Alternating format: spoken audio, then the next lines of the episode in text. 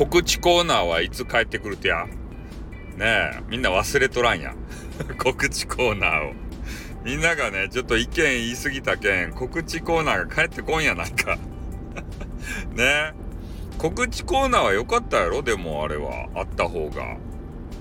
今日はあの配信お休みしますよとかさ、告知できるとよ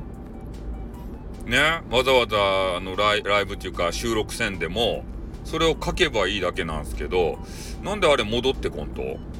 いつ戻ってくると、そんな検証が必要と、どうなっとると、あれ通知をどうにかすればいいだけなんでしょ。そんなに難しいと通知コーナーをさ に, にこ作るとかさ、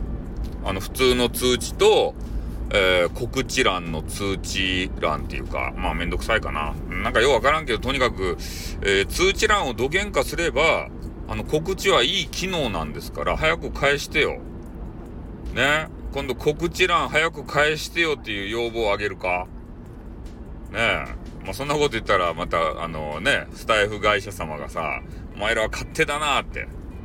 ね、あのななくせとかね、こんな告知はいらんとかね、見にくいとか、通知欄が埋まってね、こ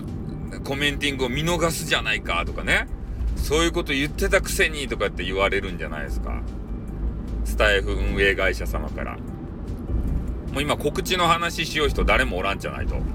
俺ぐらいかな、告知を気にしとるの。ほんとね、告知欄あった方がいいなと思うんですよね。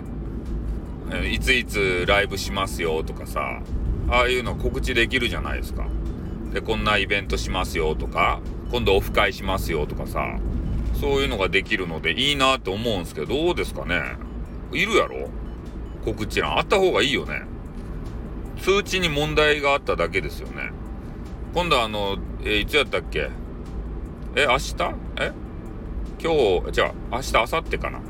中の人 .fm があるじゃないですか。あそこで通知欄どうなりましたかねって誰か言わんと、だ誰か誰かあの人柱になってさ、言うてよ、告知欄どうなったんすかねって。それ禁句かもしれんねそれは言っちゃいけないキーワードだよみたいな言われるかもしれないですね。それ今あの社内で問題になってるんですからとか言って、なんかそんな感じなんじゃないですか。だ誰か聞いてくださいよ、詳細をね。告知欄についてあのね、詳細知ってる方がいたら、